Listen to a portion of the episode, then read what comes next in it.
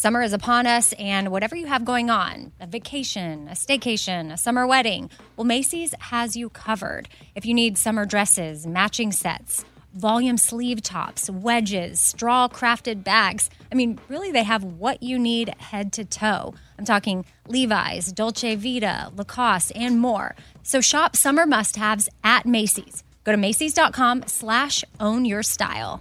Again, that's Macy's.com slash own your style. Host Nora McInerny is back for season two of The Head Start Embracing the Journey, a podcast from Ruby Studio and AbbVie. In each episode, Nora has real conversations with real people living with chronic migraine to see how they took action to understand this disease. So jump into the conversation for season two, a show that creates a little more space for empathy and understanding in such a complicated world. There shouldn't be so much hesitation around asking questions and asking for help. So don't wait. Join the Head Start Embracing the Journey and learn a little more about life with chronic migraine. What kind of programs does this school have? How are the test scores? How many kids to a classroom? Homes.com knows that these are all the things that you ask when you're home shopping as a parent.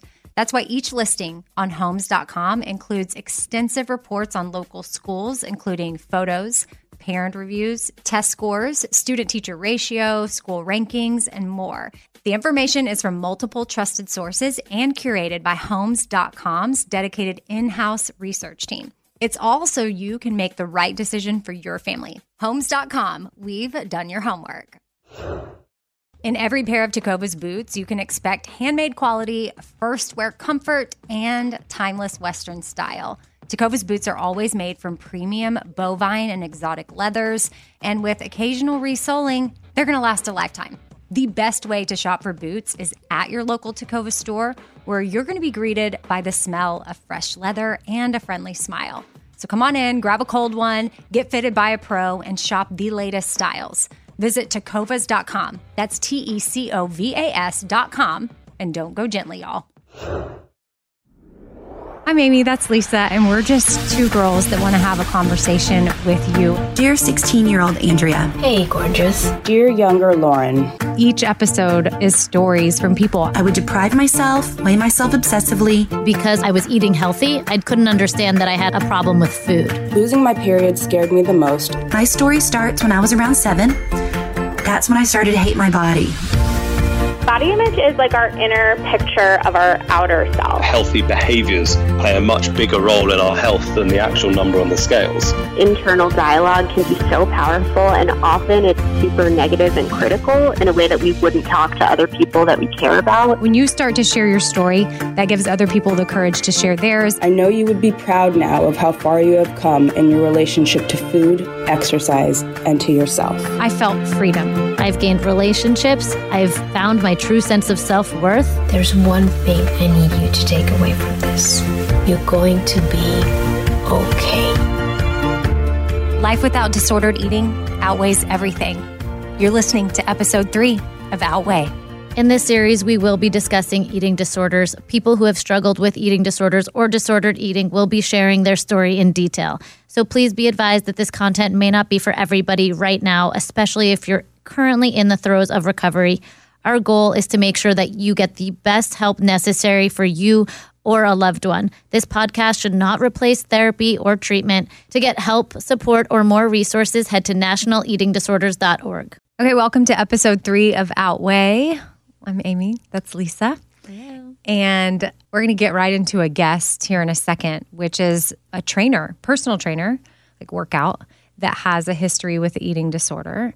And I feel like it's such a weird space to be in if you're recovering. And Lisa, I know that part of your story is you were addicted to exercising, or that exercise was a form of purging for mm-hmm. you. And even for me, you know, I work out with the trainer from time to time, and it's like I need to make sure I'm communicating with my trainer on what I need so that nothing's going to be a trigger for me. Mm-hmm. And then for you, if that was your something you did to purge, like how do you now exercise and know that it's you're yeah. doing it for the right reasons instead of the wrong. Yeah. So for me, um, I mean, specifically, I go back to um, junior year of college where I went six months without missing one day of exercise.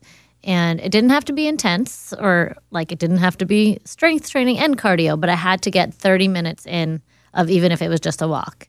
And it became a little obsessive, it became a little compulsive. And then it became, okay, well, now I can't break the streak because all I am is this streak. Like, and I began to attach myself to the streak and I was being applauded. I mean, you know, when I would tell people that I haven't missed a gym in, in six months, it was an applause or, wow, you have so much discipline. And it continued to bolster my self worth that was built on Lisa, the healthy girl. But really, it was not healthy because not only does the body need, need rest, but it became a way for me to give myself permission to eat. So if I ate too much, I found that moving my body could erase some of that. At the time, I wouldn't have called that purging. I can only look back now and say that that was exercise purging. And I saw exercise as a way to cancel what I ate or uh, had to exercise to earn what I ate. And the truth is, they're really two separate things. And it's only something that I've learned now. And I learned it very beautifully, actually. When I was addicted to exercise, I had to force myself to get there every single day. I was like pulling teeth because I was resisting myself. And, you know, everybody always makes a big deal like, oh, I have to go to the gym, right? Yeah. Like everybody rolls their eyes, oh, I have to go to the gym to the point where you start to believe that the gym sucks and that it should be hard or painful. And working out is miserable. And working out is miserable. And then I remember one day being on the Stairmaster, which is like my all time favorite thing in the entire world, listening to Pitbull. You know, you got to do it your way. And I remember like dancing on the treadmill and a light bulb went off For in the my Stairmaster. Yeah, the sorry, what did I say? The treadmill? Sorry, I meant to say the Stairmaster. I'm stepping on the steps, I'm dancing at the same time, and I'm thinking, oh my gosh, this feels good. Why do I dread this? And I realized that I dread it because I force myself to go. And oftentimes I'm doing things that don't feel good on my body. And I don't give myself permission to rest. And from that day on, I realized that I could rest, that my body would want to come here, that it's not a chore. And if I could find the movement that feels good, even if it wasn't intensive, that that is okay. And the more I began, I went to grad school for exercise physiology as well as nutrition. I realized the importance of rest and having that permission to rest actually allowed me to see that I'm not stepping backwards by allowing the body to heal. And I could actually have a beautiful relationship to exercise, which is what humans are meant to do.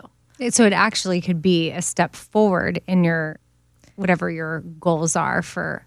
And even if there's no goals, like even, even, if, there's no goal, yeah, right. there's no step backwards. Like- I think that rest days were so hard for me to comprehend, and of course, I partook in plans or diets or whatever that would have a rest day, but it was also a cheat day. So it wasn't Mm-hmm. Yep. just that. I love that you brought that up. Mm-hmm. Same. So it was a certain workout and meal plan was days one through 6 Mm-hmm. And then whatever that day seven was, you didn't work out, but you got to eat whatever you wanted. So it was, yeah, it was a crazy day. And my husband and I would sometimes do it together. And we even look back on those days and we're like, what? Like, How? why ugh, put yourself? Why did we through, do that? Why put yourself through that pain? Like you don't need to put yourself through that physical pain that you put yourself through. Yes. from and so days. I really feel like that's the only time I enjoyed a rest day is because I was also getting to eat whatever I wanted, balance that out. But if I wasn't, again, that was just one of the many diets or plans that I had. I That's one that I, myself I did on. as well. So I'm glad you brought that up. Yeah, and but so there's others where I was just sort of more so restricting, but definitely working out every single day, and so I wouldn't dare miss a day. Mm-hmm. Mm-mm. No, because that wasn't part of the And it was so black Plan. and white. right. And you were good or you were bad. That- Yeah. that was it. And I, just eliminating that good and bad from our Or cheat day mindset to whatever non-cheating is. Mm-hmm.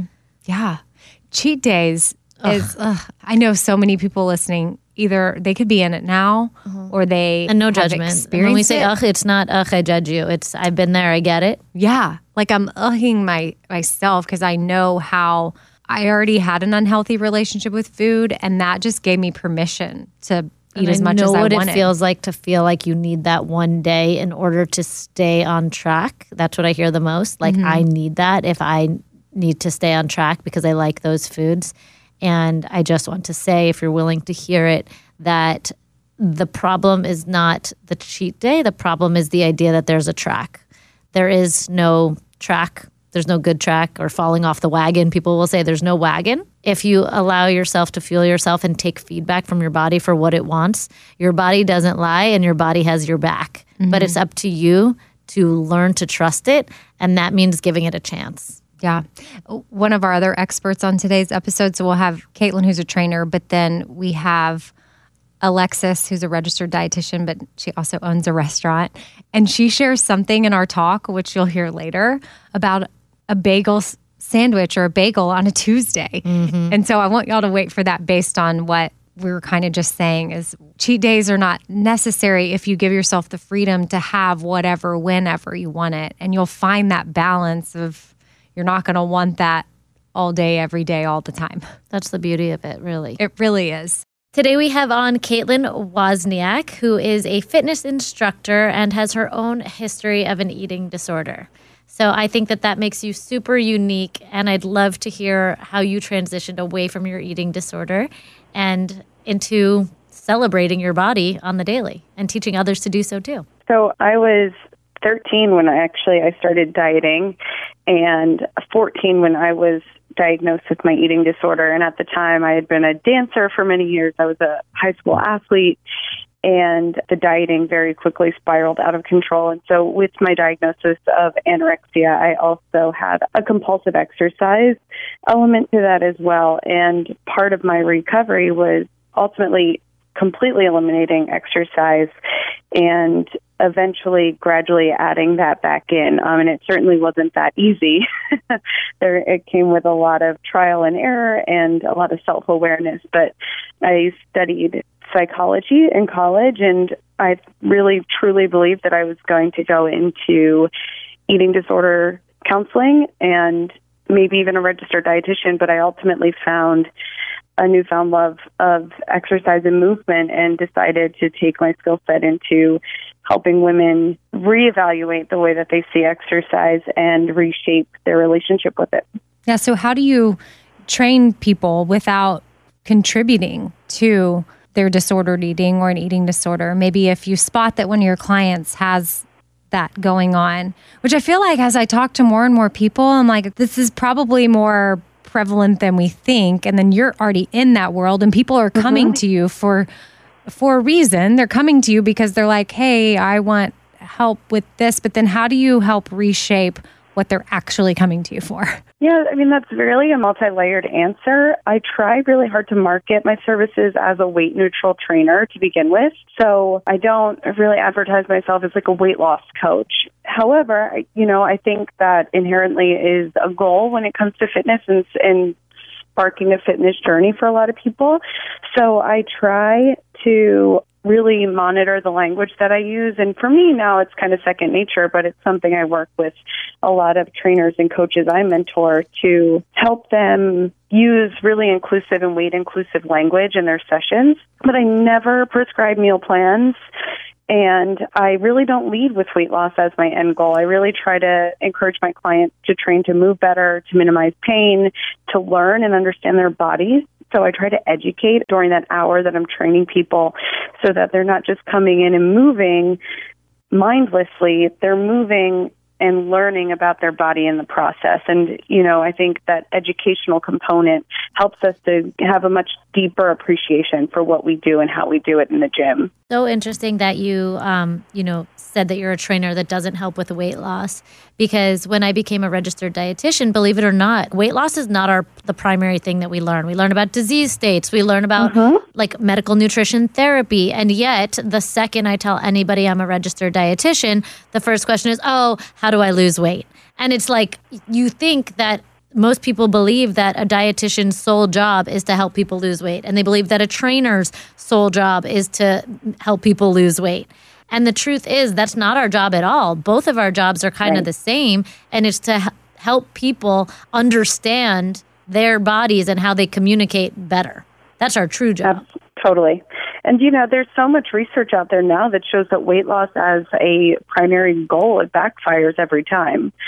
And I think if we start with those behavior changes and, and if, if weight loss happens to be a side effect, well, that's cool. But I think going about the behavior change element leads to a lot more continued and long term success for our clients. I think a thought that has to change or a behavior change has to be that we have to burn what we eat or earn Mm-hmm. our food. And I think all three of us have been at that state where we have felt we haven't deserved something because we didn't work hard enough, or if we were going to go eat something, we had to go to the gym and burn it all off. Or I think back to when I was in college, I kid you not, I would drink a cappuccino flavored Slim Fast because it had caffeine included in it. And I actually would get a kick from it. But that would, and I would probably have that, that would be my breakfast and lunch one slim fast because I would have it at like, I don't know, 10 or 11. And then I would go to the gym for two hours. And mm-hmm. then I would sit in the sauna with saran wrap on my stomach for 30 minutes and sweat it all out because I had gone out the night before and probably drank too much or had Jack in the Box or whatever it is I did. That was my punishment the next day at the gym. I totally relate to that. I mean, that that almost sounds identical to my experience in college. And I was reflecting earlier about you know a big part of my journey getting back into fitness was my probably my first two years in college. I was on my own for the first time. I wasn't in therapy anymore. And I would go to the college gym and run on the treadmill until the calorie count hit a number I was satisfied with. And I'm sure we can all get a little laugh at that because it was never good enough, right? Like it's it's never good enough, and that's you know the ironic part of of having those goals that are set on a physical appearance or a number because we never reach it. We can reach the goal weight, we can reach the the calorie burn, but we still, when we're that fixated on what we look like or those those external values, it's we can get there, but it's still not good enough. And so I really try to encourage my clients to find more powerful and impactful goals when it comes to their training.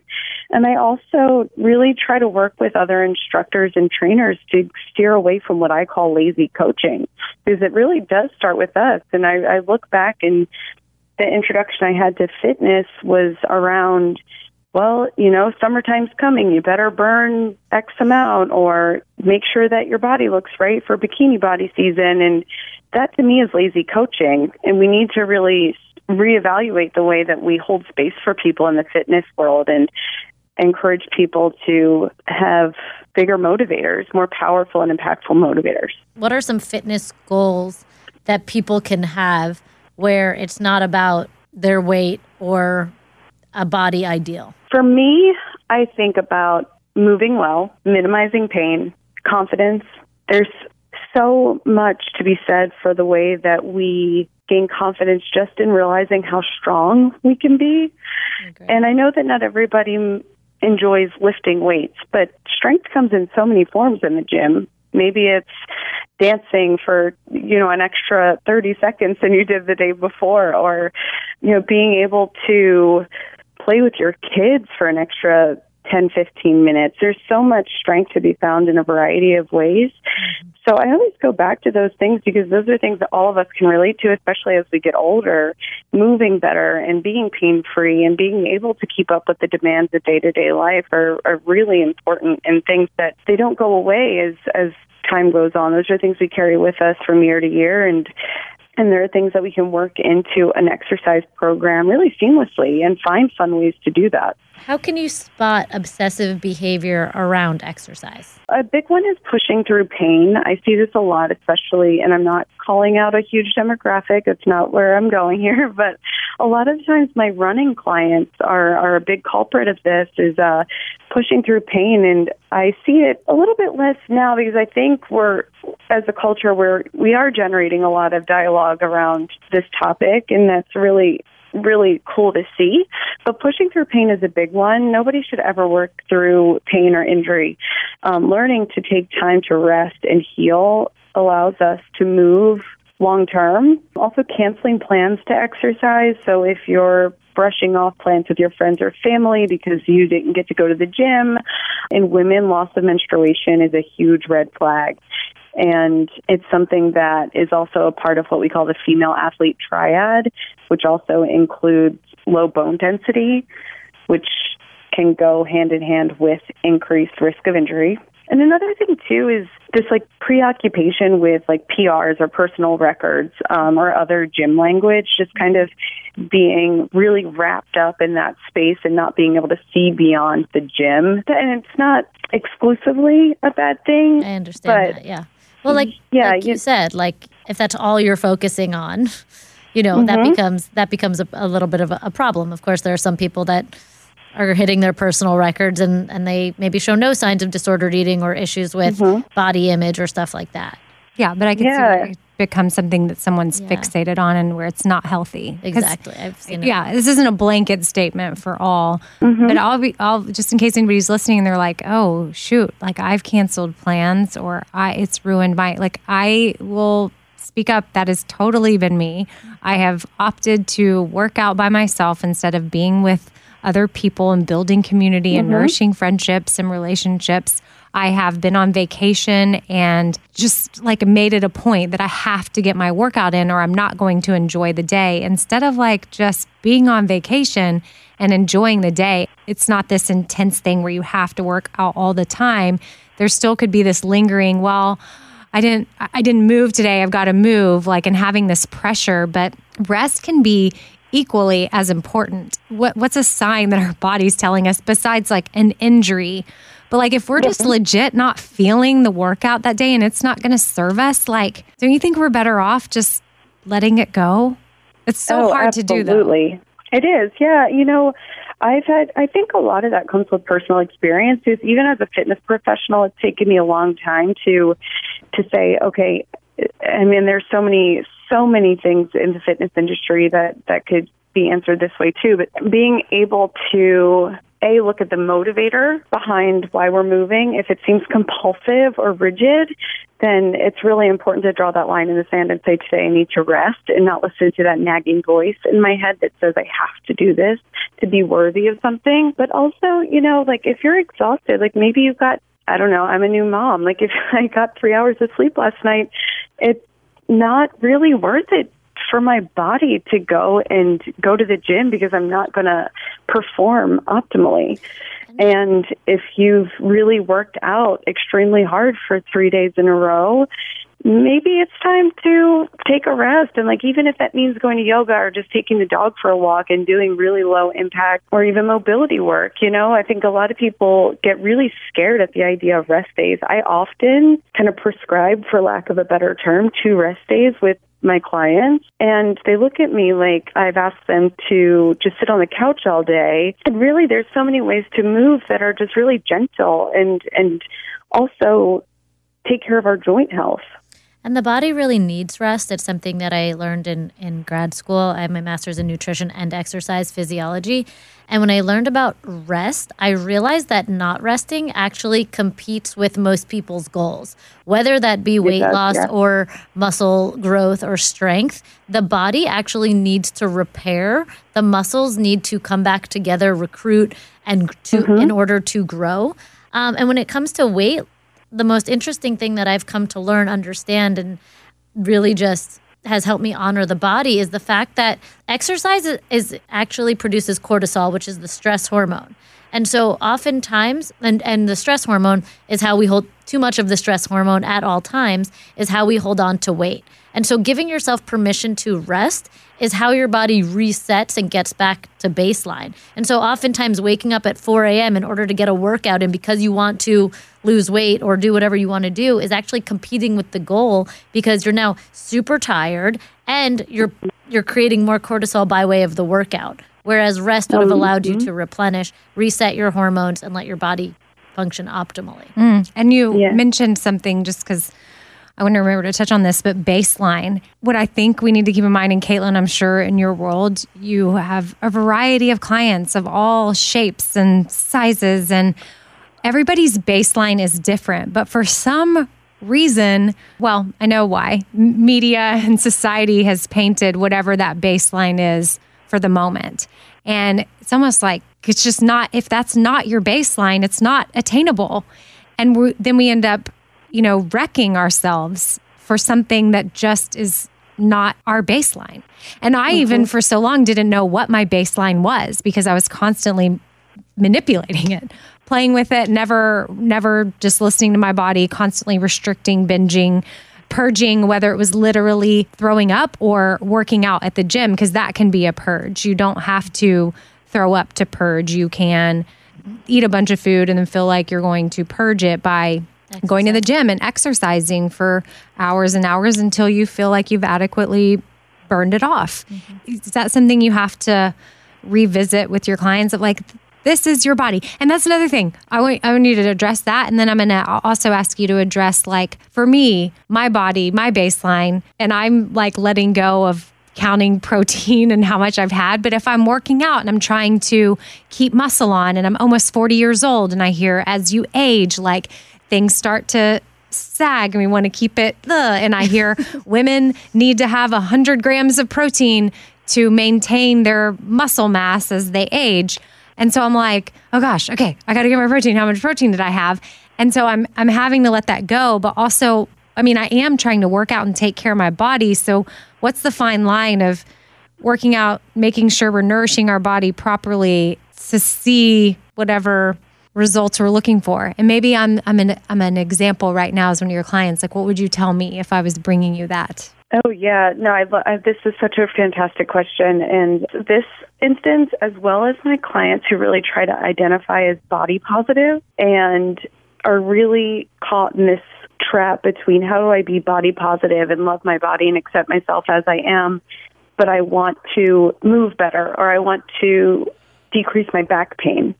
And I always go back to what's the motivator? What is driving you to move the way you are and eat the way you are? Is it this negative toxic voice in our heads that is telling us that we are only worthy if we do this or we only deserve it if we burn this or we are good, quote unquote, if we eat XYZ. And I think going back to the motivator and reshaping our relationship with movement and food is so important.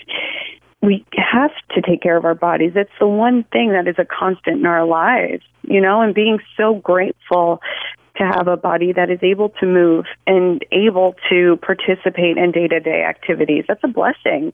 And to take care of it, you know, to celebrate our bodies through movement, not punishing it is really something that it's it takes a long time to really hone that skill and reshape our our minds around it but i always go back again just to kind of reshaping the motivator and if you are really fighting that toxic voice in your head every time it creeps up we have to be aware of it and call it out So a and toxic let it voice being like, I need my body to look this way. Yeah. This is what's ideal instead of accepting what the baseline is. Like, what is the shape of your body? And you don't have to go through drastic, extreme measures Yeah. to achieve this. And then we can, if we all accepted our baseline, it would, we would all look so different. For some people, literally, they didn't know their baseline. Like, in just a few years, I've seen my curves come out but they were probably curves that would have always been there but i was suppressing them and now Yeah. i'm trying i'm i'm learning to love them and be comfortable in my skin. So resetting that baseline but what about also too addressing the is it negative talk too? Is that what you're saying? My my my thoughts if i'm like oh i have to have x amount of protein to make my workouts even worth it Yeah, you know, it's like that absolute language of I have to do this or I'm only worth if this. There's so much gray area when it comes to fitness and nutrition that I think we really as a culture thrive on rules and immediate results that we kind of have forgotten that there's so much space. Somebody once said to me, given half the chance, the body will heal itself. And that really stuck with me because a big part of the work that I like to teach my clients is we should eat really well. The foods that, that provide us energy, that make us feel good, whatever those foods may be. We should move well because we enjoy it, finding a way to move that that we enjoy especially. And if we're moving a healthy amount, if we're eating a really beautiful balance of high quality, nutritious foods, our bodies are going to do what they need to do and they will find, and, and you call it the baseline. I've heard it also referred to as that, that weight point. Um, it's something that we really reference in eating disorder recovery is like the set weight point or the baseline. Um, our bodies will go there. But even if your body is settled at its baseline, that voice can still be there and that that takes years and years of practice of refining the way we think and and combating that language When we talk about baseline, one thing I found as a registered dietitian is that people are not comparing themselves now to themselves two years ago. People are comparing themselves to high school or even teenage self or college self when they're in their 30s after they've had kids. And so recognizing that baseline isn't one thing and rather our bodies change over a life cycle, whether we're just going through puberty, whether we're in college, whether we're prenatal or postnatal, whatever, you know, throughout the life cycle, it changes and therefore your body composition and your weight change as well. So just remember that baseline is kind of a mm-hmm. hard thing to, you know, if you're always trying to get back to this thing that doesn't exist, you're going to run mm-hmm. Totally. race. Like I sometimes have to fight my baseline of being when I was having hot lemon water for breakfast, which hot lemon water is not bad. Like you can still have that. But I mean, I was sometimes treating that as a breakfast. Okay. And then mm-hmm. waiting until lunchtime to have, you know, vegetable smoothie and then having kale for dinner. That was not a good space for me. And while I thought I was in a really good space, I can't define that now as my baseline. Like I went and put on jeans from when I was like that. And also, I had time to go to Bikram yoga like every single day, which was 90 minutes of this intense. Gosh, hate He- Bikram. Yeah. So, I mean, but that was my world. I didn't have kids. My husband was deployed half the year. So I had a lot of time to myself. And I was focused on different things, the wrong things. but that's what I had time to focus on. And I think it was last year or something, I just finally went through my closet and got rid of those jeans because mm-hmm. that's not my baseline. That's not attainable. Unless I want to go back to that, which I don't, then I need to go ahead and just call it a day and move up a few jean sizes and wash my hands of it. And it's not a big deal. When you buy something that actually fits, Fits, you, buy what fits you now. buy That's what I- fits you, you feel so much better. There's not this pressure of, okay, I guess I'll just won't eat and then finally I'll fit into those jeans. But I also, I don't want to be confusing. And um, Caitlin, you could maybe speak to this too, just because of your profession and clients that you deal with. Like, it doesn't mean we're saying just continue on a trajectory of what? I mean, not, not taking care of your body. I mean, Right. you, you don't Oh, have. yeah. I don't think you're. Nobody's obligated. One thing I've learned recently is you're not obligated to take care of your health. Right. So, but if it's something that you care about, that's not something we're saying you don't have to do. I mean, for me, understanding what exercise my body likes versus what I thought I had to do changed everything. So, like you just said, Bikram mm-hmm. yoga. I hate Bikram yoga, but I love any other form of yoga pretty much. So, tuning into like what feels good was hugely different for me because I was no longer going to the gym to punish myself. I no longer had to drag myself to the gym. It was no longer I had to go if I ate something. It was like I want to go. Or even on vacation, oftentimes it's like, oh, I have this free time in the morning. I, I get to go to the gym. And it's funny to hear the relationship to the same thing be so different. Mm-hmm. it's something that I'm really passionate about spreading the message, especially working with clients who are interested in the intuitive eating model. Not to get totally off topic, but I think that goes hand in hand because so many people see intuitive eating as this blueprint to just throw their hands up in the air and eat whatever they want. And while there's permission to eat freely, it's not about not taking care of yourself. It's actually about taking the best care of yourself by listening and getting back to that voice that our bodies have intuitively and refining just the, or kind of like cutting through the nonsense that we get fed about food and our bodies. Again, I just kind of go back to encouraging people to see the gray area and not living in this black and white absolute language around fitness in our bodies and and remembering that there's a variety of ways to move. Just leaving a workout and drenched in your own sweat does not. Con- it's not the only thing that constitutes a great workout. Um, a lot of the times, those are terrible workouts. Actually, there's there's something to be said for having a variety of activities and and learning to see exercise as movement.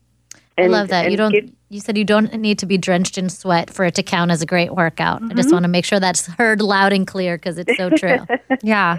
Well, Caitlin, thank you so much for coming on. I want to send people to your Instagram. You're Caitlin Wozniak, but your handle is Caitlin with a Y, so K A I T L Y N. And then what is say your last name That's your middle name. or your middle name? Yeah, it's very confusing. My middle name is Dinneh, so D I N N E H. We'll put it in the show notes. We'll put it in the show clear. notes, but at Caitlin Dinneh. I know a lot of times people don't go look at the show notes. So I just want to make sure we give you a shout out on here. So at Caitlin Dinneh, and then uh, Dinneh again is D I N N E H. So thank you, Caitlin Dinneh Wozniak, for coming on and talking with us. We appreciate you so much. Thank you, guys. So after we talked to Caitlin, I turned to Lisa and was like, okay, I think this is where I want to clarify a few things.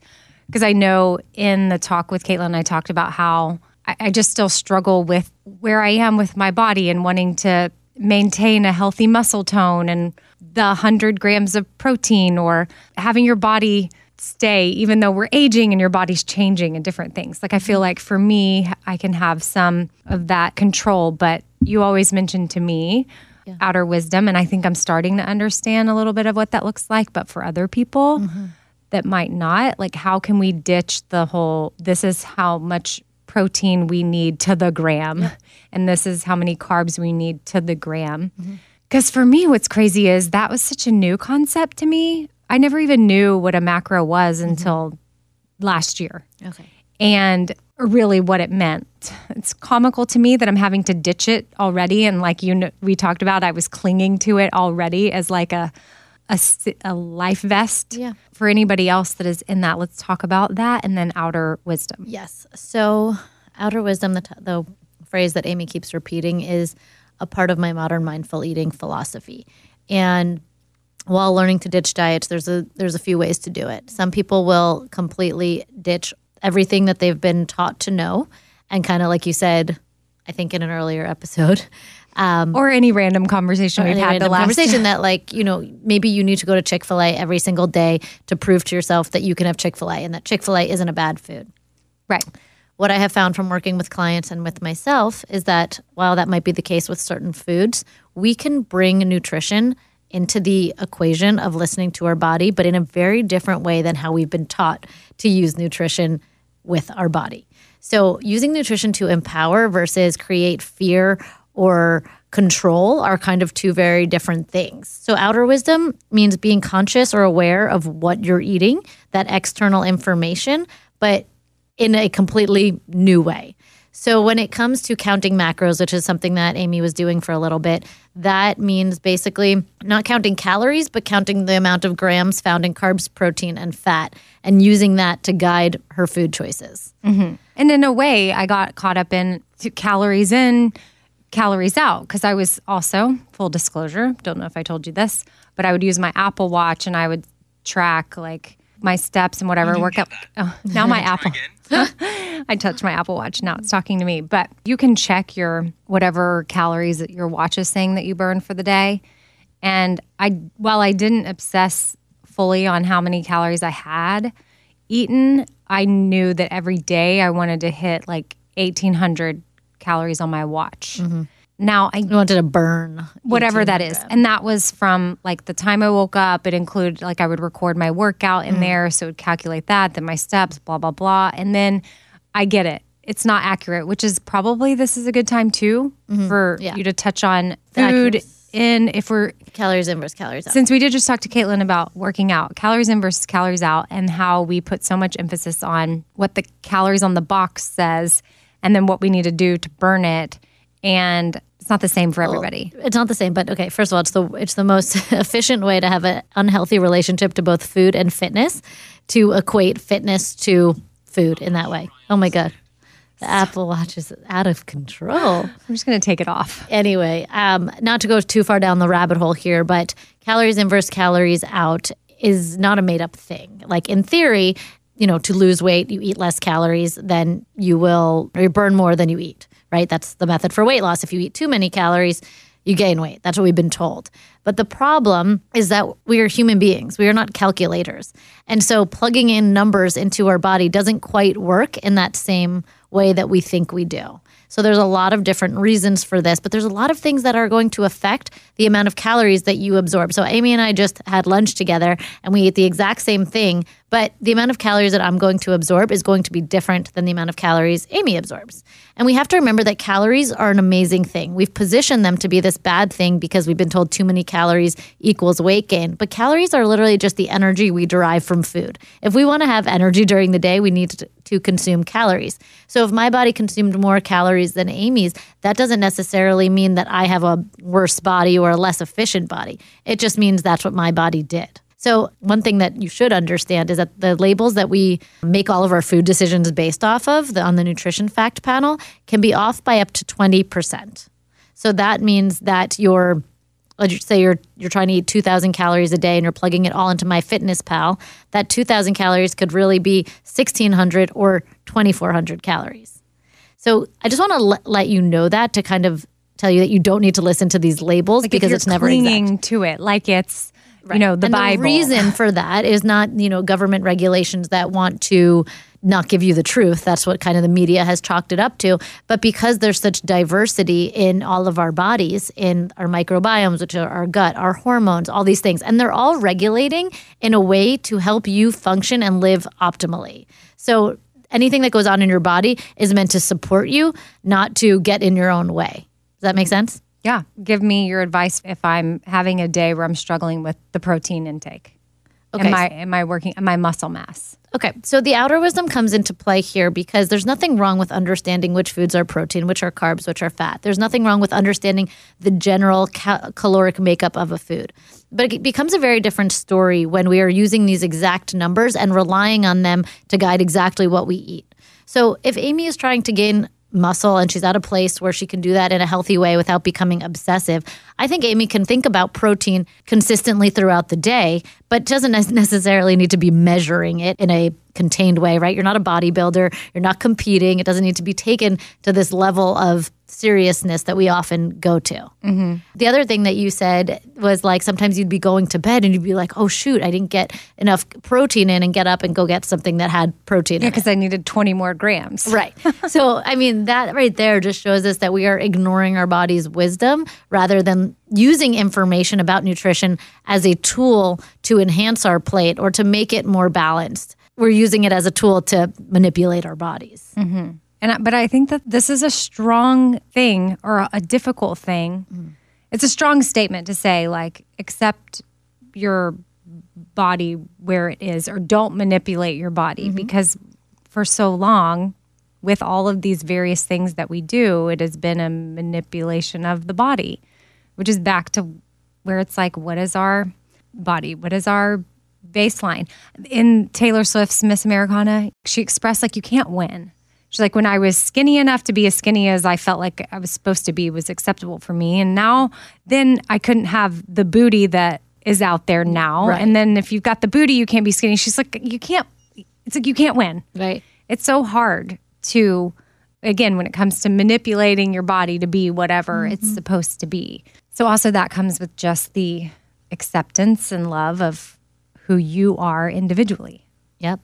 And getting to know yourself. We can do all these things to build self esteem, but do we ever take the time to get to know our self worth? And that's a topic that I want to dive into a little bit more in this episode. Mm-hmm. speaking of that and body checking and obsessiveness like obsessive weighing even rigid schedule at the gym since we just had caitlin on i think this is the perfect time to share uh, rachel's story and then after uh, her story she'll do her letter to herself as well Hey, I'm Rachel, and this is my story. My eating disorder slash disordered eating started in 11th grade, right around the time I began taking Adderall, which was prescribed for my ADHD. For those who know, this kind of medication is known to suppress your appetite, and since I was barely eating, I was also quickly losing weight. Little did I know that this one thing was going to trigger something way bigger. Within a few months, I became completely obsessed with the way that I looked and what I was, or more like wasn't, putting into my body. I began completely restricting food. It started with the typically unhealthy or bad ones, and then it began to spiral into a general fear of most foods. I was body checking constantly, grabbing the parts of my body I believed to be fat, staring in the mirror, repeating horrible things to myself, over exercising to my body's limits, obsessively weighing myself, sometimes up to five or six times a day, and constantly, I mean constantly, thinking and obsessing over food and the way my body looked. Surprisingly, I actually never felt pressure from society, and a majority of these issues came from the pressure that I put on myself, as I'm an overachiever and perfectionist. On the days that I struggled, so every day, I would feel physically, emotionally, and mentally exhausted. I was irritable, weak, and always extremely frustrated. This deeply affected my relationships with my family as I was always acting out with virtually no reason in their minds. I had so much trouble opening up and could barely speak about my emotions. Also, I think it's important to recognize that it wasn't even about the food at this point. It was just about control and the ability to control every situation in my life. I was so rigid and stuck in my ways that I could barely even go away, as a day off from the gym or out of my routine was absolutely not allowed in my mind. Ultimately, I knew I had to make a change when every day was just more miserable than the next. I hit a point so low that I basically isolated myself from everyone and was finding it really hard to find the joy in things. I don't remember an exact moment that led me to seek help, but there was an overall desire to stop feeling so bad about myself. Once I began therapy and really started to talk about my issues, I noticed a huge shift in the way that I felt. Obviously, it takes work, and I'm still nowhere near 100%, but I do know that I'm feeling better each day. On the days that old thoughts and patterns do arise, I try to remind myself how miserable I felt then and how fulfilled I feel now. I try to vocalize the thoughts as keeping them inside makes it worse for me. I also really focus on not shifting or changing anything about my current life, as I do not want to give in to my old patterns or behaviors. Doing these things definitely help to alleviate the pressure, but it does not make them go away. Honestly, I would say that every day I choose to move forward through the pain and place one foot in front of the other. By leaving that life behind me, I have gained a newfound appreciation for food and my relationships. Like I said before, I'm nowhere near 100%, nor do I think I'll ever be, but I've gained a new perspective on things. I'm actually able to go out to eat with friends or family and really enjoy myself. I also have so much more energy and time to invest in things that really make me happy. Life now is fun and interesting, and I'm so excited to continue to grow. Dear younger Rachel, I am so sorry for all of the pain and suffering that I put you through. I'm sorry that I didn't recognize how deeply you were suffering and how desperately you just needed to talk about how you felt. I'm sorry for robbing you of the joy and excitement from so many situations and for making you feel uncomfortable in your own skin. Honestly, though, I wouldn't change anything that you went through because your suffering has only made you a stronger person. I want you to remember how badly you felt then and how happy and free you feel now. And overall, I'm really proud of who you become. Okay, Lisa, I liked that Rachel wasn't sorry that she went through any of it because mm-hmm. she's come out stronger on the other I mean, side. I'm not sorry either. Are you? No, We wouldn't be here today. no, we wouldn't. And that's how I try to approach everything in my life that is difficult or if I'm facing any sort of adversity. It's like, okay, what can I learn from this? Like, I don't want it to be wasted. Or more than that, just recognizing that that's the journey that got you exactly where you are right now. But you're not going to get to where you need to be if you are stuck. Right. In that, and you're not looking for, okay, how can I grow from this? True. Where is the good? And I so I'm not even saying that it's easy to find the good and the bad or how we can grow from it, but Lisa and I are here using our own experience. We're here together and then now you're with us and then how will that change the trajectory of your story depending on where you are with it? And who will you affect mm-hmm. positively? And it can be a domino effect for sure. Our next expert is going to be Alexis and this is actually one of your friends, right Lisa? Uh, met her through Instagram still. Um, Oh, shout she's a- out. yeah, she's a registered dietitian. And when I started Instagram, I just loved her. She's witty, she's funny, she's real. And we both came out around the same time as registered dietitians before disordered eating was being talked in the media or social media. And not to toot my own horn, but very bravely, and I didn't know I was being brave at the time, you know, came out and said, Hey, we're registered dietitians and we have a problem. And it wasn't the story that we'd heard a lot of I had anorexia, that's why I'm going into this field, or I have bulimia, that's why I'm going into this field. We were the first ones that I know of to really say, we are obsessed with healthy food and we are scared, or we were, and we are scared of anything else. And at the time, it was trailblazer like because mm-hmm. there weren't many people as registered dietitians saying we're imperfect and we're willing to change. Well, and thank you for being bold because it led you to where you are today, which again, I'll keep saying it. led me to finding you, which is awesome, and you finding Alexis on Instagram too. So uh, let's get into our little chat with her right now. Right now, we have Alexis Joseph, who's a registered dietitian. She's also founder of Alchemy Juice and the very well known blog Hummusapien. Hi, Thank Alexis. you so much for having me. We're so excited to have you. You and I share a very similar journey, minus me not owning a health food restaurant, but our. being registered dietitians, being kind of public figures on Instagram, yet sharing very personal details of our struggles has kind of been a theme. So I'm really excited to have you on. So I thought a good place to start would be to just share the subtle differences between eating healthy meals versus disordered eating slash orthorexia? Yeah, so I think, you know, it's interesting because we all start, you know, typically from a place of passion and just being really, really excited about eating well. And then, you know, some of us obviously end up in this place where it's kind of all we think about and it moves away from being supplemental to our lives and, and healthy and nourishing to a place where it's just kind of all consuming. So I think it's important to reflect on, you know, looking at health from just that bird's eye view and knowing that it's so many different things. It's food, it's being outside, it's your relationships, it's your environment, it's moving in a way that makes you feel wonderful. And I think that, you know, we just tend, just having that super refined view of health is kind of where we get in that danger zone, if you will. Yeah, that makes sense. So health is more than just your diet. Exactly, and I think yeah, honing in when we when we get so food centric, um, which I know Type A personalities like myself, and you know maybe you as well, Lisa. We we tend to just hyper focus on one aspect, and then we we kind of are blind to all the other things that we're leaving behind, and actually getting to a place where too much health is not a good thing.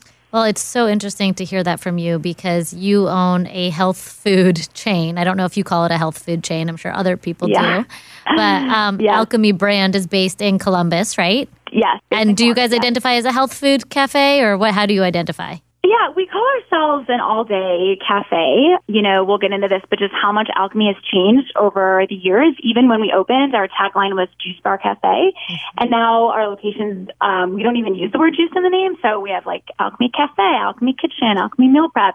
And we've really grown from being that, you know, juice and smoothie bar identity to being uh, you know, a full restaurant that has everything from egg sandwiches with bacon to gluten-free avocado toast and a blueberry smoothie. So really all over the board and really options for all eaters, options for everyone where no matter what you eat and what you don't eat, you can sit at the table and have a lovely meal. And it's not about, you know, being in a box based on what your diet is. Mm, so would you say that that obviously in the evolution of alchemy, there was an aha moment either for the space you were trying to create or yourself or what did that look like to know okay wait this is this is not yeah. where we want to be and we need to shift. So what was that moment? So yeah alchemy opened in 2014 and i made the transition personally like really came to terms with my own orthorexia in 2016 so that was about two years later and really for me it was like subtle changes. Obviously it was adding to the menu. So adding just more food options for people, whether that's, you know, a turkey sandwich on farm bread that's,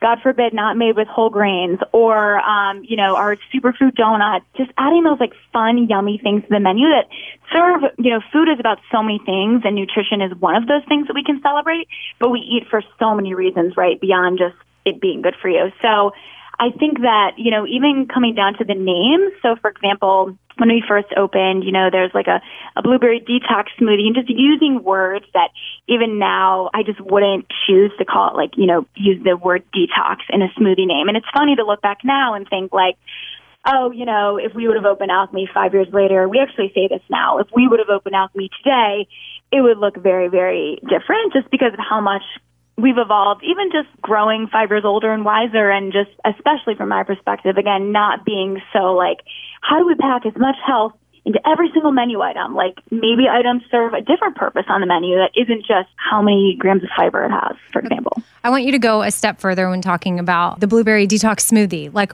why was it important to you to eliminate the word detox? You know, we try to not be super like buzzwordy and we try to to set trends. We don't like to be just always following and, you know, the second something comes out, throwing it on the menu. And I felt that that word felt very health obsessed. It's a little and, you know, predatory want- too. Like you're yeah, gonna get we a. don't want people to come. I would have bought it five yeah, years just- ago, but I wouldn't buy Oh, it for now. sure. No, So, I mean, yeah. and I, I'm asking you that because I too have evolved as a person and where I am in this space and how I've used my platform. And I used to be like, I was swear I was detoxing 24 7. Like I lived one big f- Mm-hmm. giant detox in the way I was consuming things. I felt like everything I needed to have like had lemons and all the like everything had to yes and cayenne and just all the you know Right. turmeric with black pepper i just constantly was fighting inflammation and Right. it can have its space. I'm not saying having a juice now is bad, but I lived that whole detox life. And so that's why it stuck out to me to ask you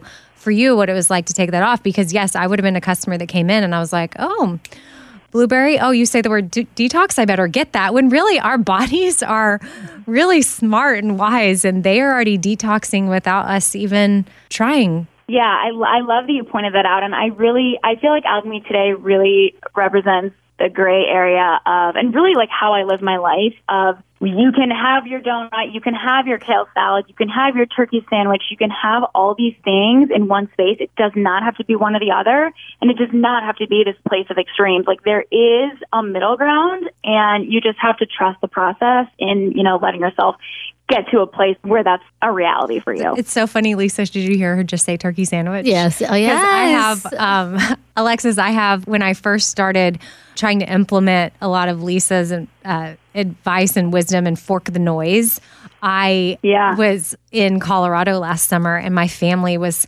hiking.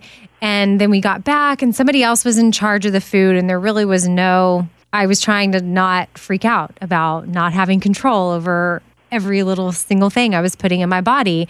And they made turkey sandwiches. That was what was for lunch. They put out the bread, they put out the turkey, uh, the mayonnaise, the mustard, the chips, whatever. That was lunch. And normally I would have found some extreme way to go around and not consume that and consume whatever thing that was far more complicated and just make everybody miserable. Well, mostly myself and probably my husband. I just looked at it and I was like able to finally just say like I'm hungry or I what I would have done is just not eat, which is not doing myself any favors. But we had just hiked a very long hike. I knew my body needed food and I ate a turkey sandwich and it was the biggest I feel like I need a clap. I feel like we need a slow You clap. need to. for this I remember when she texted it to me. I just I know as lame as it seems, amazing. but It's I'm not lame I'm- at all. That No. was one of my It's first symbolic. It was. It was like one of my first giant steps towards freedom. The freedom that I'm still it's still a journey for me. I'm I'm still trying to figure some things out for sure, but that was I mean, my husband even looked at me and he was like, "Do you realize you just ate a turkey sandwich?" and I'm like, "I know." And guess what, guys? Like I, I, well, yeah, emotionally I You felt lived like another day. way better because I wasn't stressed.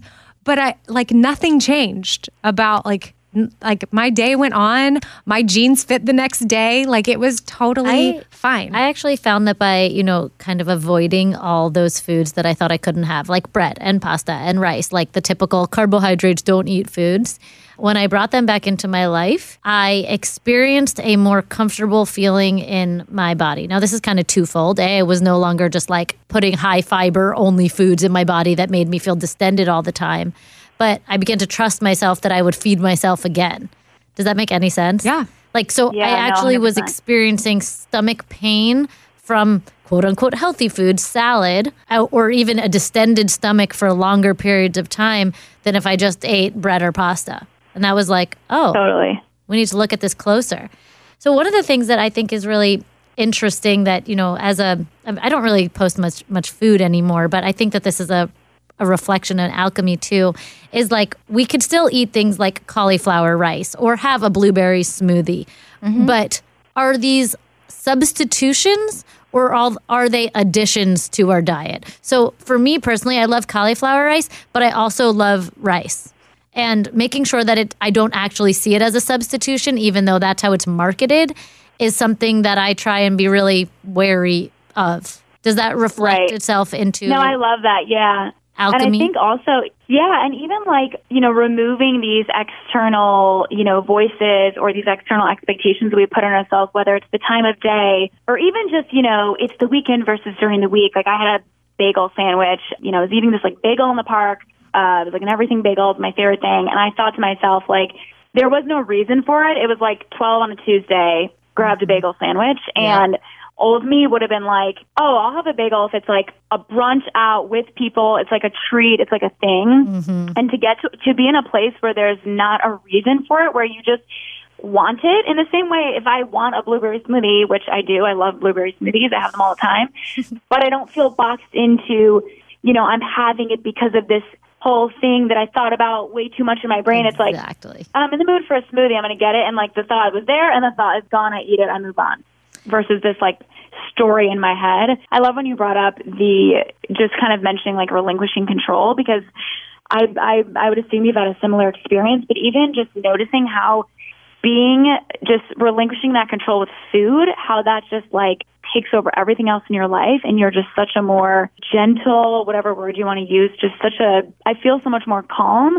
because I can be more gentle about everything now that I've seen like through the lens of food, if that makes sense. Yeah. A ton of sense. One of the things that I think is helpful for us as nutritionists that have experienced orthorexia that those that are not nutritionists may not know is that when we go with the quote unquote healthier food as a as a substitution, you're not getting the same thing. So like there's this stuff called palmini. It's called palmini pasta. It's literally just shredded hearts of palm and they call it pasta. Oh, I've had it. I like it. I like yeah. it a lot actually, but it's just hearts of palm. So the problem mm-hmm. becomes, I believe, when people believe that that is now pasta and now all they're having for dinner is palmini pasta with tomato sauce. And so one thing we know as nutritionists is that hearts of palm is going to be a very very low calorie food. And therefore whoever's substituting it is not getting nearly enough food energy most likely than they need. And I see right. these substitutions all the time, whether it's with cheese, which is now almond cheese. Again, no problem with it, but we need to recognize that when we mutate the food it, and we just call it the same thing, it's not the same thing. Right. And it's like, what's the goal? You know, if the goal is to add more vegetables, for example, which is awesome, you know, who doesn't need more veggies? That's great. You know, can you make some whole wheat pasta or, you know, whatever you're feeling and add some artichoke to it. You know, does it have to be we're removing the base that's going to make you not, you know, not be hungry again in an hour after you eat? kind of thing. And why I think you bring such a unique message to the internet right now is because it is a place where people hear the word intuitive eating and they either run directly to it because they're so fed up with the diet world or they run completely away from it because they think that it means not taking care of their body, not eating healthy, and all the things that come with it. And mm-hmm. you, what you do with your career, both with Hummusapien and with alchemy, is you say, hey, we can still eat foods that, that used to go in the health category as part of our norm without labeling them and still live really like enriched lives. So, in a world that feels so black and white, I think that you show a really great gray, and we're still taking care of our bodies by way of diet, but diet is not everything when it comes to health. Does that feel accurate right. for you? Yeah, no, yeah, for sure. I appreciate that. I think I think it honestly comes down to the fact like I I grew up just like loving food straight up. I loved food before I loved nutrition. So, you know, when I when it comes back to it, it's like I don't want to snack on like a you know, a kale, whatever it is. You know, I just I want to eat food that tastes good, and so I I feel that um and not everyone loves food. You know, some people don't have a big interest in food. So, but I think having that perspective and me playing more of like a restaurateur chef role than I like day to day than I do a nutritionist, I think kind of you know just like puts that all in perspective for me because making food taste good and making food fun is my main job versus, you know, the nitty gritty of nutrition every day, if you will. Dieting and health are not synonyms. Like they're not they're not the same thing and I think that a lot of times we lump them in the same thing. Like if you're eating that way because you're trying to be aware of the nutrients you're putting in your body, you're using your wisdom and what you know about food. Um, some people might label, including yourself, as like, okay, this is this is my this is my diet and this is how I eat. But I guess should we just like eliminate the word diet? Like in general? Yeah, I think also like I think there's so much public confusion, and I think it's you know it stems from so many different things and how we grow up and not being connected to how we grow with food and and eating so quickly in America and not being connected to the celebratory nature of eating and just kind of, you know, we grow up and everything has to be very quick and very convenient and, and food just kind of becomes this thing that's like a hassle almost. Mm-hmm. So I, I just think we've become so disconnected from the joy of eating.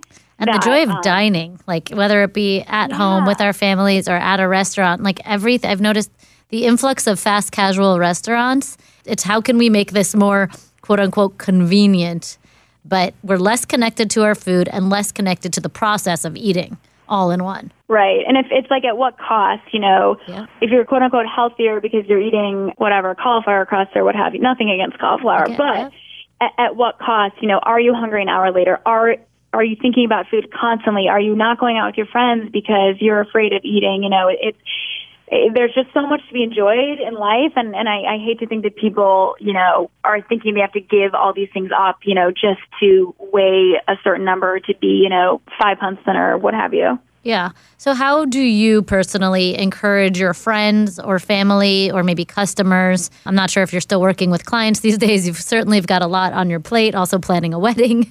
But how do oh, you how do you encourage them to move away from extremes, which is what people tend to latch onto, and move towards intuition? Yeah, I think the first step is really identifying like what the rules are because I think so many of us have these you know these guidelines in our head that we're so used to them that we don't even realize the rules we're imposing on ourselves. Things like like similar to your story i had a client that was like oh my god i just had a piece of bread. It's been like two years. Mm-hmm. And ma- you know in her head it was like bread is bad. It's not even a rule. It's just that bread is bad. So i really like to go through with whether it's you know, client, what have you, like what are those rules that you frame your, that you live your life by? And like, let's actually dig into why those exist. Are they health based? Are they fear based? Is there any validity to them? And I feel like that kind of really uncovers that aha moment, like, wow, I, I just realized like I don't eat pasta, but like I haven't even had it in five years, or even like going through people and learning what they don't like. So many people say they don't like things because they don't want to eat them. Yep. You know, they're like, I don't like sweets. I don't like pizza. I'm like, you don't like pizza? Like, are you sure? Like, if you had pizza, like, I think you like it, you know? so just kind of revisiting all of those rules. And it also goes the other way, like just to give some people some peace of mind, like you might like pizza. It actually works the other way. For me, I was like, I thought I had this crazy sweet tooth. So I had all this quote unquote willpower and discipline that never worked to keep me away from sweets. And when I let sweets in, I found that I like a lot of the times I, I don't say I don't like sweet, but I really prefer like a savory or a salty sometimes. Or if I do like sweet, I find it too sweet. I mean, one of the most interesting thing was I used to down like not Halo Top because it was a little before that time, but like diety type ice cream. Mm-hmm. Like a Yeah. light. Yeah, a light ice cream, and I would just like go to town on it and and eat it all. And I thought I loved it. And when I eat things like that now, the flavor of um, artificial sweeteners is so strange to me. And people used to eat my food and say that tastes really weird, and I was like, why does that taste weird? It tastes good. and it's just like you you get used to kind of funny things. But my point there was that like this thing I, I tried to have so much willpower to not have. I needed no willpower. I just needed to learn what I liked. because you were, were you were able to step back and learn about your body and for so long we've been you know like Suffocating. You were saying like do you do you really not like pizza or is it that you just told yourself for so long you don't like pizza so then we don't even know what we really like We don't know what we like. We don't know who we are. It's a pretty basic element Right. of us. I, I tell people it's really like learning a new language, and I think that for all the reasons we've talked about and being so busy, we just want everything to be so immediate. And I think that unlearning diet culture it is it takes a lot of work and a lot of self reflection. And I think that we bury ourselves in busyness because it's hard sometimes to sit with our own thoughts and to come to terms with the fact that we have created these, you know, these barriers and these rules. So, you know, I would just like to encourage people. I know it's cheesy, like, oh, it's a journey, but, and you both have said, like, you know, I'm still on the journey. I'm still on the journey too. Like, I don't feel like I have this, you know, are there times where I make a decision and I'm like, was that the most intuitive thing or did I get that just because I feel like it's the healthier thing? But I think giving myself the grace to know that I'm working and I'm doing the best I can and I'm aware of it versus, you know, old me would have said like, even just like I feel like I was so judgmental. Like I used to be so judgmental of other people's health decisions too, or just how they overall. The healthy eating high horse. Oh. Just riding around on like, oh my god, I'm disgusted Judging. by myself. How I used to like. How dare I even like think to judge what someone else is eating? Like it, it's so it's so just like unbelievable to me that I used to. But it's like we all judge based on our own experiences. Mm-hmm. So when you have that narrative in your head, and you know, obviously, like what bothers you really is telling of uh, what you need to work on. So it just makes so much sense. But I think just really remembering that it's not instant and it does take a lot of work. Like if I said you need to learn Spanish by next week, you'd be like, uh, and it's really the same thing with with all this. I Oh, think. I love that So true. comparison because it is. And and even admitting, I, I think it's important for people to hear that we're bringing you on. Alexis is an expert, and you too, Lisa. But it is helpful to me and others listening that are like me that are not in this world to hear from y'all that it is an ongoing process, and it's not something because then that that gives that hope of like because you don't want to constantly feel like it's not like you're failing at something if you have a certain thought that you're not supposed to have. Or you know you have a day where there's a struggle. Like that's normal and it's okay. It's just what are you going to do with it? And I think bridging the expert, whether you're a therapist or a dietitian or another healthcare worker, like bridging the gap between I'm over here and you're over here mm-hmm. is really important for, in my opinion, both parties to better understand each other. Because oftentimes a healthcare professional, I know when I started my business, Alexis, I don't know if you agree, you know, I kind of felt like I had to act like I had it all figured out and that it was all perfect because these people were paying money to see me. And then they were there mm-hmm. not fully connecting with me because I was all the way over here. But when we both share a little bit, you know, appropriately, we're able to grow together and recognize that we're always works in progress with everything. Yeah, I think vulnerability is infectious, and I think that I think that like Lisa, I mean, I think the reason you're so successful is because you're so vulnerable, and that you were vulnerable before vulnerability was like so in. Like right now, it's like that. it's so God. in to be like so vulnerable and it's like are you that vulnerable because you know what i mean Yeah. so it's you know that's i think that's really um people you know they want to know that that life is not perfect because life isn't perfect and i think that especially like diet culture stems from this quest to be perfect and so you know this whole so many of us are just are just prone to that because of our personality type, because we want to control every single thing, every person. I see it even in my relationship and how I've changed with my fiance and, and relinquishing control with him. Like, I'm like, you're like, you know, I don't want to treat him like I used to treat my diet. You know what I mean? So it's, mm-hmm. it's so interesting when you step back and think like, you know, they say how you do one thing is how you do everything. And I really believe that. And when you can step back from diet culture and start to get in this like gentler place of intuitive eating, again, like bringing up that topic from before, like it, it, it really infuses into your relationships and, and everything else you do. Love that. I'm going to share your Instagram bio, Alexis. It says, which your Instagram handle, by the way, is Hummusapien. Like, so good. So mm-hmm. cute. H U M M U S A P I E N. So definitely give Alexis a follow. And in your bio, it says, all happiness depends on a leisurely breakfast. I love it.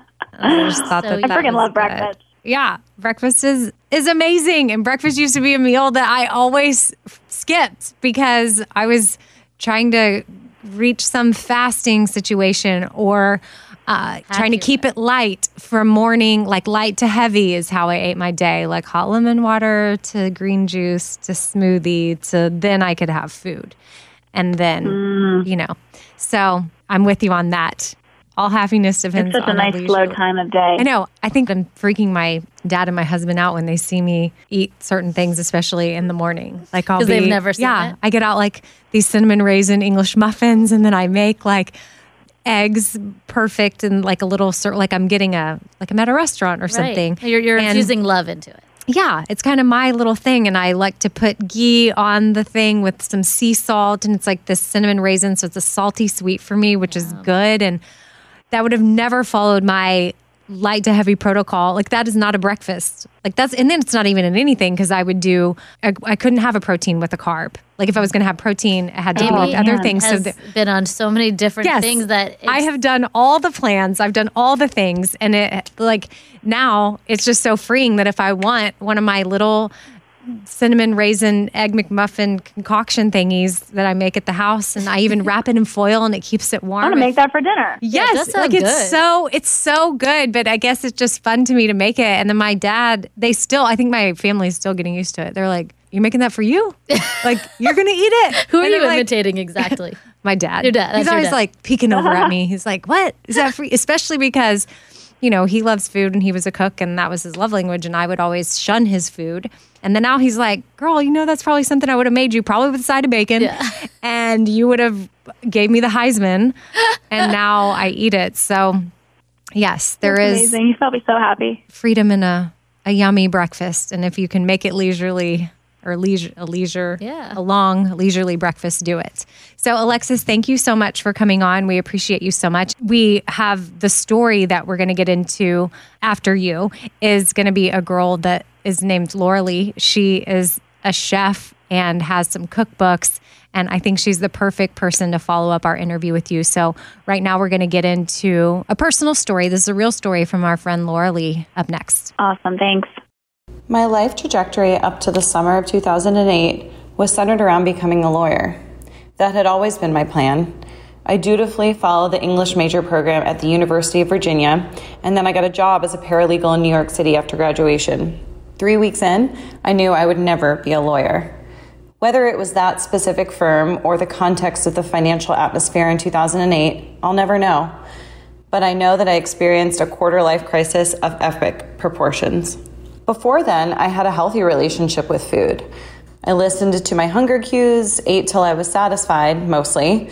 When I indulged, I didn't give the experience a second thought. I was present, enjoyed every bite, moved on. Here's the thing I had also felt on top of the world my whole life. I was an A student, president of thus and such, and spoiled by a happy family that provided anything I could want.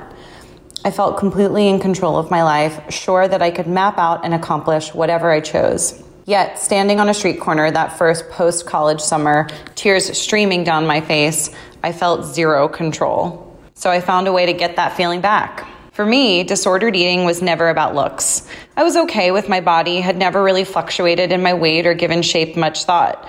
When I began to restrict food and work out excessively, my weight loss goal wasn't physical, it was mental. I needed to accomplish something, to see it checked off the list. I needed there to be something I could always manipulate. I created food rules, a self constructed guideline for right and wrong when it came to what I ate, how much, and when. If I ordered a wrap, I tore off any piece that wasn't actually touching the filling. When I ate almond butter with my breakfast, I couldn't have it later in the day, but I could have peanut butter. Not one or three, but only two scrambled eggs were acceptable. And there were many others that I can no longer recall, thankfully. None of it made sense, none of it was healthy, but following this imaginary protocol was calming and predictable. And when I didn't or couldn't follow it, after a few glasses of wine or out to dinner with a menu I couldn't modify, I felt anxious, guilty, mentally and physically heavy. The next day, I'd make sure to add a few extra minutes or bump up the speed on my treadmill. I'd leave a few more bites uneaten. Compensation was the quickest and most satisfying way to get back to status quo. The trickiest parts of my disordered eating were twofold. Firstly, I was eating. I wasn't skipping meals or even eating tiny portions all the time. I just wasn't eating enough. Friends didn't pick up on any problems, so it was easy for me to convince myself that all was well. Plus, I'd created a comfortable distance between me and the people who knew me best. Not only could I better filter my behavior that way, I didn't have to put myself in food compromising positions. As much as possible, I turned down invites to the movies, to ice cream, drinks after work, or birthday dinners. Secondly, my world was a societal environment of validation. Living in Supermodel City, I received constant praise for my lean frame on a regular basis. The gratification I felt wasn't because they approved of my looks, it was because they were acknowledging the quote, fruits of my labor. The fragile world I'd constructed could only last for so long, however. My best friend Frances invited me to her mountain house for a long weekend. I knew Frances was concerned, had picked up on my pain more than anyone else. Our second night, we grabbed ice cream in the local town, and I said I was full with one scoop remaining. Frances gently asked if I was okay, and I broke down. I called my parents and told them I needed help. I started to see a therapist who specialized in disordered eating, but it was cooking that truly healed me. I began to spend my free time selecting vibrant, fresh food from the Union Square Farmers Market, taking it home to play with in the kitchen. Quickly, my desire to control through restriction dissipated as I found a way to serve myself and others from the inside out. By the time I graduated culinary school in 2013, I had developed a sustainable and respectful relationship with food. My world went from one centered around fear to one centered around hope. I rarely have moments where my old food rules worm their way into my current life. But when they arise, I don't let them guide my decisions, and this takes away their power. I eat the second helping, grab Chick fil A or a chocolate croissant, go a few days without veggies or slather almond butter on everything in sight. I just do it anyway, and I see that the world doesn't implode. Life goes on, but not as usual. It's better. Dear Laura Lea, how I wish I could sit myself next to you 12 years ago, where you stared at a city landscape. It looked as bleak as your heart and your mind felt. If I could, I'd rub your 22 year old back while telling you that you are powerful beyond measure, that you can exhale and let go, that there is no such thing as a finish line or having it all checked off the list, that everything is, beautifully, an evolution and an ongoing journey. I'd remind you of what you've accomplished and share a glimpse of accomplishments to come, which have nothing to do with what you ate or didn't eat on any given morning. I would lean in, hold your face with my today hands, and convince you that you don't have to accomplish to be perfect and to be loved. That the feeling you're desperately seeking comes from simply resting in your enoughness. I'd offer this as I offer it to myself now. You are a beloved divine miracle by virtue of just being you. And there's nothing you have to do to deserve it. So we hope you enjoyed today's experts and the stories that were shared and the letters to self. Um, but before we go, Lisa's going to talk with us about self esteem versus self worth. So, this is an amazing concept to me. And my whole work, as much as it's about helping people find food freedom through mindful eating, it's actually helping you to establish a true sense of self worth. And these words, self esteem and self worth, are actually used interchangeably, but they do have important distinctions. So I want you guys to think about, spend a few minutes even thinking about what the difference is between self esteem and self worth. And I hope that you'll come to realize that self esteem, the most distinguishing factor between the two of them, is that self esteem is based off of your perception of how you're being perceived by other people mm. where self worth comes from within and it can't be robbed.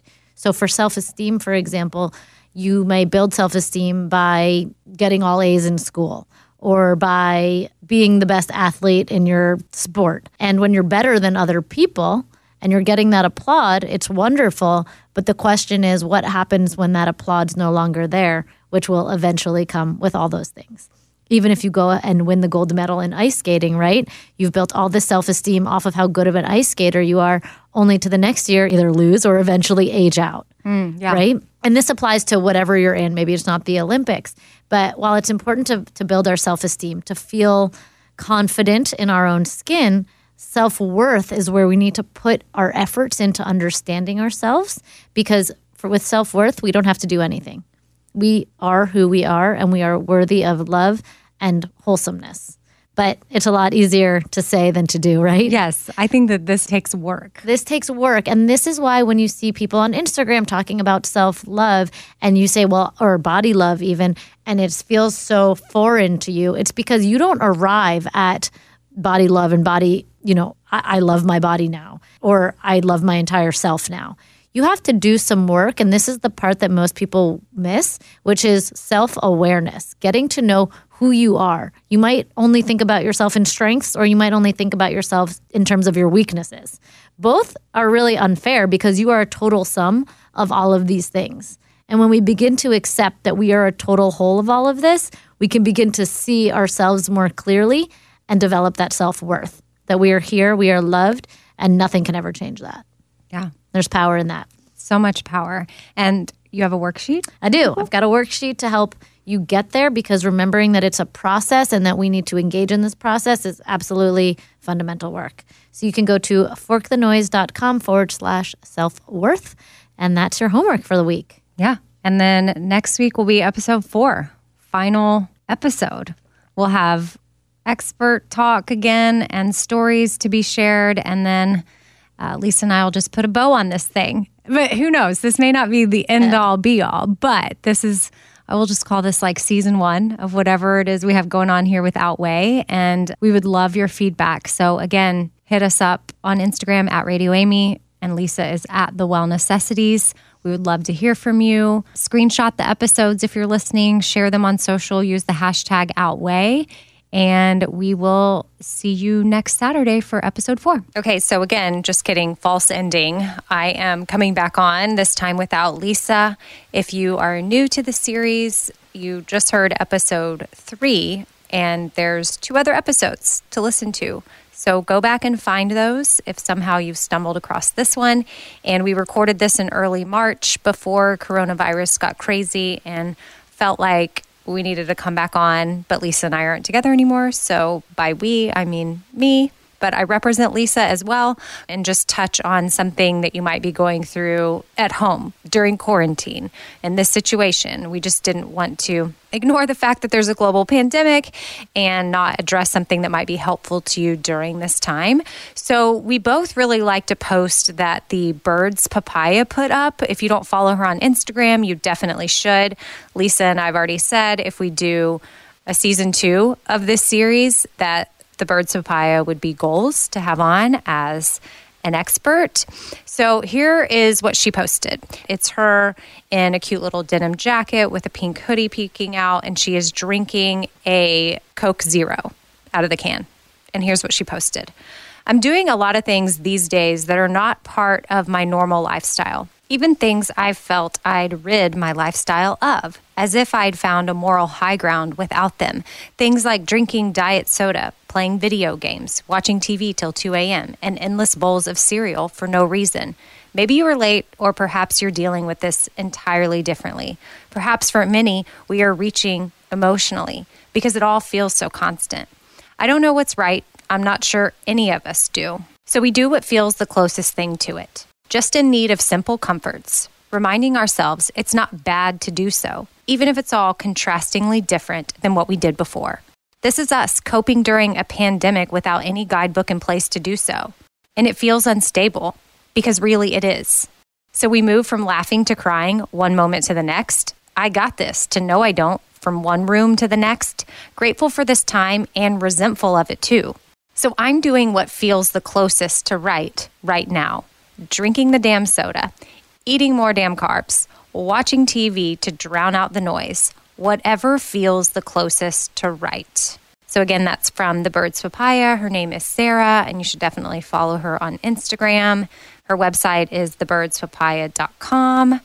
And she has a lot of really great posts that hopefully will be helpful to a lot of you and inspiring and encouraging.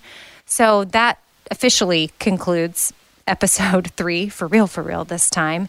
So, quickly want to shout out to those that were on today's episode. A big thank you to our experts, Caitlin and Alexis, and then uh, those that came on to share their story and their letters, Rachel and Laura Lea. Which, speaking of Laura Lea, she has a new cookbook out, which is super cool. It came out on April 7th, so y'all should definitely go check it out. It's called Simply Laura Lea balanced recipes for everyday living. And I put it up on my Amazon page to make it easy. If you already know how to get to my page, that's where it is. RadioAmy.com is my website where you can click on Amazon favorites, or if you just go to Amazon.com slash shop slash Radio Amy, it's under books under that section or you can just go to Amazon and type in simply Laura Lea balanced recipes for everyday living. So, whatever you want to do, however you want to get it, just uh, show her some love and maybe you'll find some new recipes to whip up during quarantine. All right, I hope y'all are doing well, staying safe, and we'll see you next Saturday for the final episode of our Outweigh series.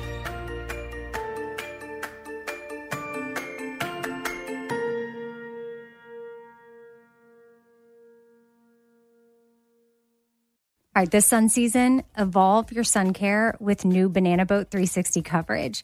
With Advanced Control Mist, it's a new way to spray. It's an all new bottle for an all new mist experience that smells great and is incredibly light on your skin. You can even customize your spray. Like to cover targeted areas, you just tap the trigger lightly, or you can pull the trigger fully for a long, continuous spray, ensuring long lasting banana boat protection. Plus, it's refillable.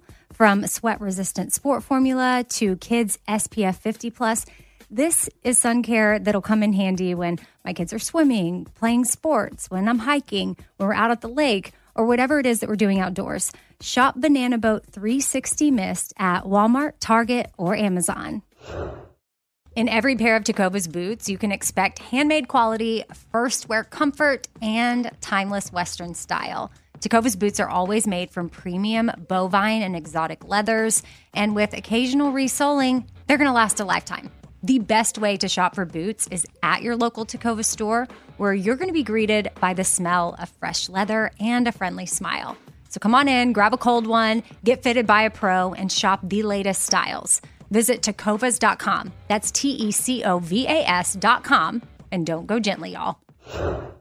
All right, this show is sponsored by BetterHelp. It's a simple truth that no matter who you are, mental health challenges can affect you and how you manage them can really make all the difference. That's why everyone should have access to mental health support that meets them where they are and helps them get through things.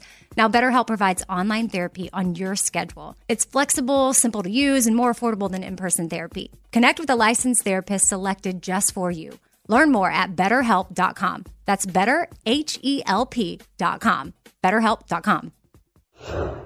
Your credit card should match your lifestyle. At Kemba Financial Credit Union, choose a card with benefits that work for you. For a limited time, all cards have 2% cash back on purchases and 0% interest on balance transfers for a year. Apply at Kemba.org. Restrictions apply. Offer ends June 30th, 2024.